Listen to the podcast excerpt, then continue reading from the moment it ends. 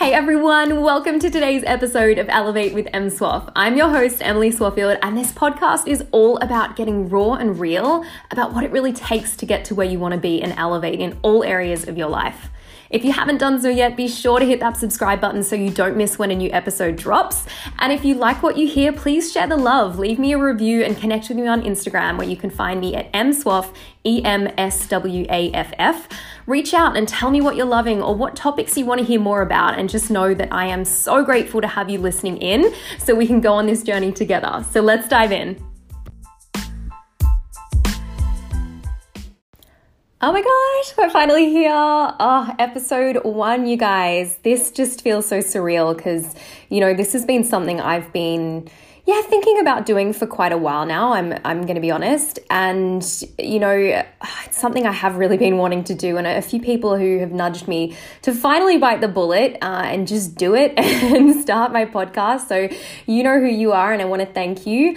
But I just wanted to do this podcast for you guys. You know, those of you listening in, um, you know, for whatever reason if you're not quite where you want to be in life yet, or maybe you're at a great place, but you just want to get better, you want more, you want to do more, be more, give back more, um, you know, and whether it's financially, career wise, spiritually, emotionally, physically, we've all got different goals and visions uh, for what we want to achieve in life. And I feel like if I look back, to the person that I was a decade ago. Like, I can barely recognize the person that I am today, um, you know, sat here recording this first episode. But I just think, you know, I mean, I've not, I've definitely not arrived. I have so far that I want to go and so much more that I want to achieve in life. But when I really look back over the last decade, like, it's just been such a journey. So, my goal with this podcast really is to share some of the things that I've learned and, and really open up with you guys as well and get raw and real. I'm going to say that a lot uh, on some topics that you will hopefully gain something from. And in turn, I just really want to encourage you guys to really, uh, you know, focus on elevating to that next level uh, of where you're wanting to get to in your life.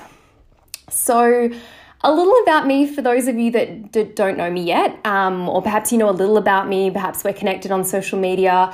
Uh, let me dive into a little bit more about my background. So, I'm currently 32 years old. Uh, I'm living in Sydney at the moment. I've recently returned from uh, overseas a few months ago. I was living over in the UK for the past six years with my husband, um, traveling around Europe a lot, um, traveling around the world actually for that matter a lot. And I originally moved over to London as I was working in banking. So my career um, back then was in, in banking. And during my time in the UK, I managed to meet my now husband, Chris. And I also managed to start a business um, and a second one, which I kicked off recently. And I ended up walking away from my corporate career, that, you know, the career that had actually taken me from Sydney to Hong Kong and then London. Um, and I, I stepped away from that career when I was 29 years old. I had this goal, I was going to retire myself by 30. And I really just wanted to go traveling.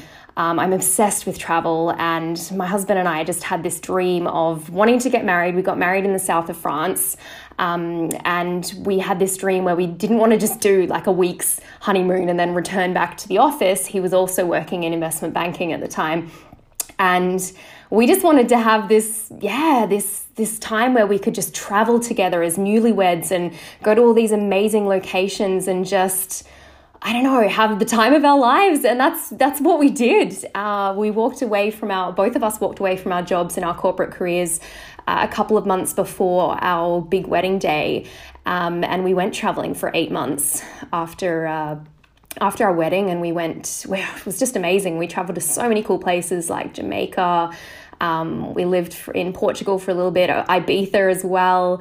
Um, we spent quite a bit of time in the south of France. Uh, Chris is half French, so he has a lot of connections, um, family connections, obviously, with France. And for me, actually, I one of my majors at university alongside mathematics was yes, I'm a total nerd in that respect. But I also one of my majors uh, was in languages in French, and I majored in French, and I just love all things French. So um, I love spending time in that country. But you know, growing up, I was totally little Miss Goody Two Shoes. I was like the perfect child, you guys. You know, I was good in school. I worked hard. I studied hard. I played sports. I was good at that. You know, I decided when I was 10 that I wanted to get into horse riding. And then I rose to the top of uh, show riding in the equestrian world. And I was competing at all the royal shows across Australia.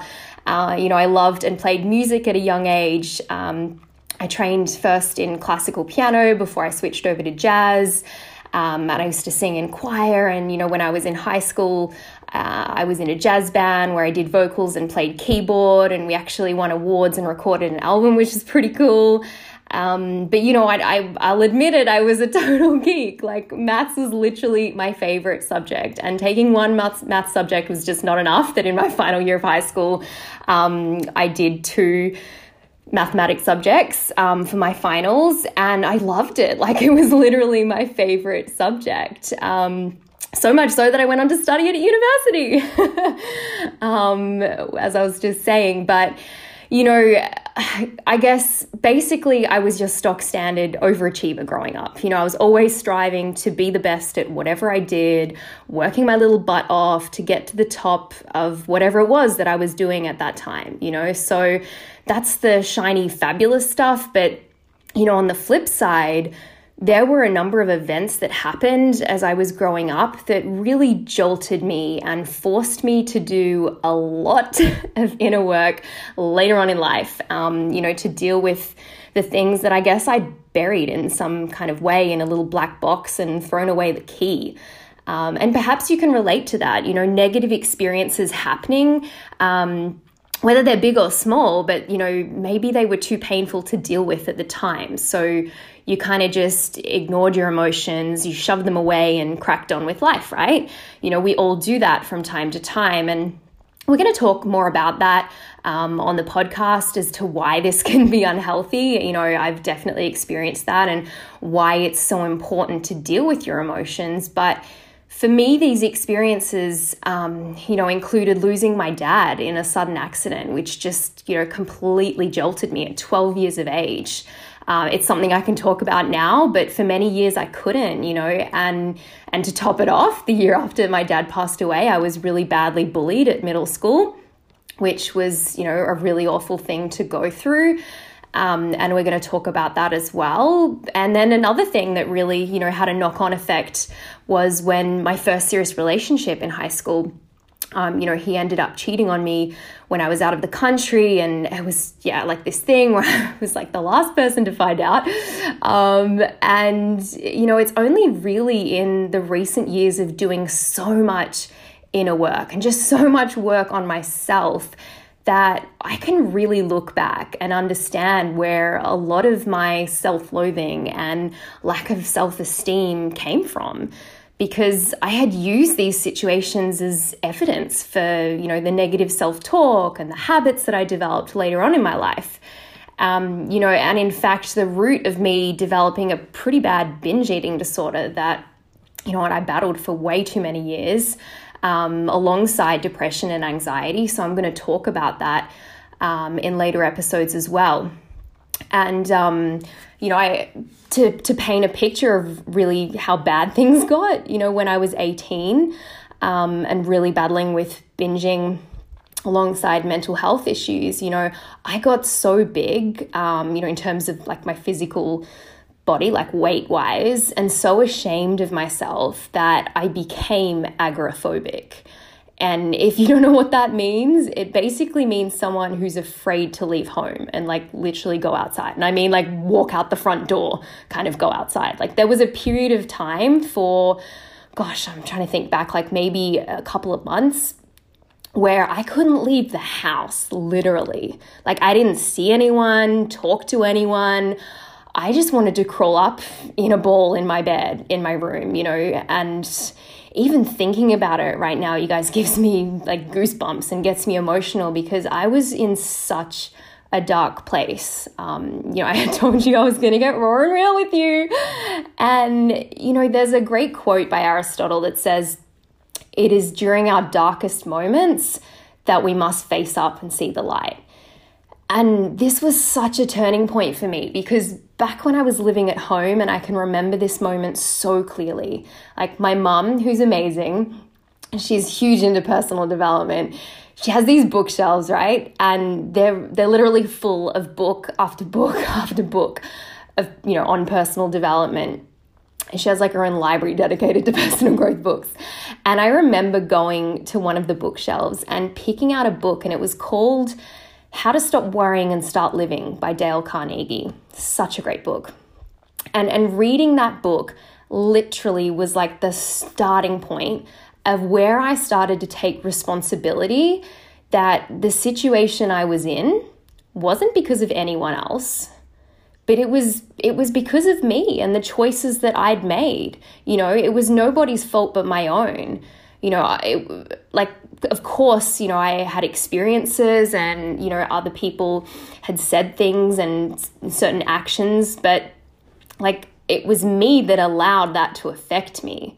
You know, you, you see, we can't always control what we experience in life, but what you know and what happens to us but whether someone does something nasty or something tragic happens like we lose a loved one for example like that stuff's out of our control we have zero control over that but what we can control is how we react and deal with those situations. That is always on us.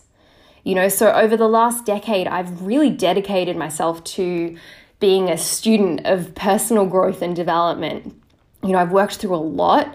Um, I've gone through therapy, I've worked with, you know, mindset coaches. I, I've become obsessed with wanting to help people become the best versions of themselves. And that's through me doing the work on myself, you know. And it's part of the reason wh- why I'm currently studying and I'm in the process of becoming an accredited ICF trained coach. I want to be able to help more people. And, you know, I truly believe to my core that no matter where you're at now, whether that's cruising along, life's pretty good, or you're way down the other end of the spectrum in a really dark place, I need you to know that you already have everything within you to currently change your reality and take control of your life and take it to a beautiful place beyond your wildest dreams. That's already there, right? Everything is already there for you. You just need to do the work and you need to work out how to tap into that, you know, and to make the changes necessary to take you from where you currently are now to where you want to be. You know, and the first step to that, the first step is taking ownership and responsibility over your life and your actions. I'm going to say that again. The first step is to take ownership and responsibility over your life and your actions. And we're going to dive deeper into that um, and in this topic in particular in next week's episode. So make sure you don't miss it because it's going to be really good.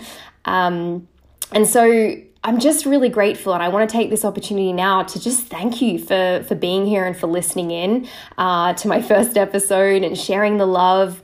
Um, so each week, I'm going to be releasing a new episode uh, where we're going to dive into so many awesome things like how to crush your self limiting beliefs, how to rewrite your story, to things like manifesting more money, and so much more. So I'm super excited, you guys. Like I, I'm also going to get some incredible guest speakers on from time to time as well, as there's just so many people in my life who have massively inspired me and, you know, are a big part of why I'm where I am at the moment in life and where I'm going. Um, and they're just a wealth of knowledge. So I want you guys to hear from them as well. And like I said, if there's topics or anything you would love me to cover, please just drop me a DM on Instagram. You can find me over at MSWAFF and let me know. I'm, I'm all for it. Um, so please, if you're liking this podcast as well, leave a review, hit the like and subscribe button. And I am just so excited to be here with you guys. I will see you all next week, ready for a new episode. I love you guys, and I'll speak to you soon.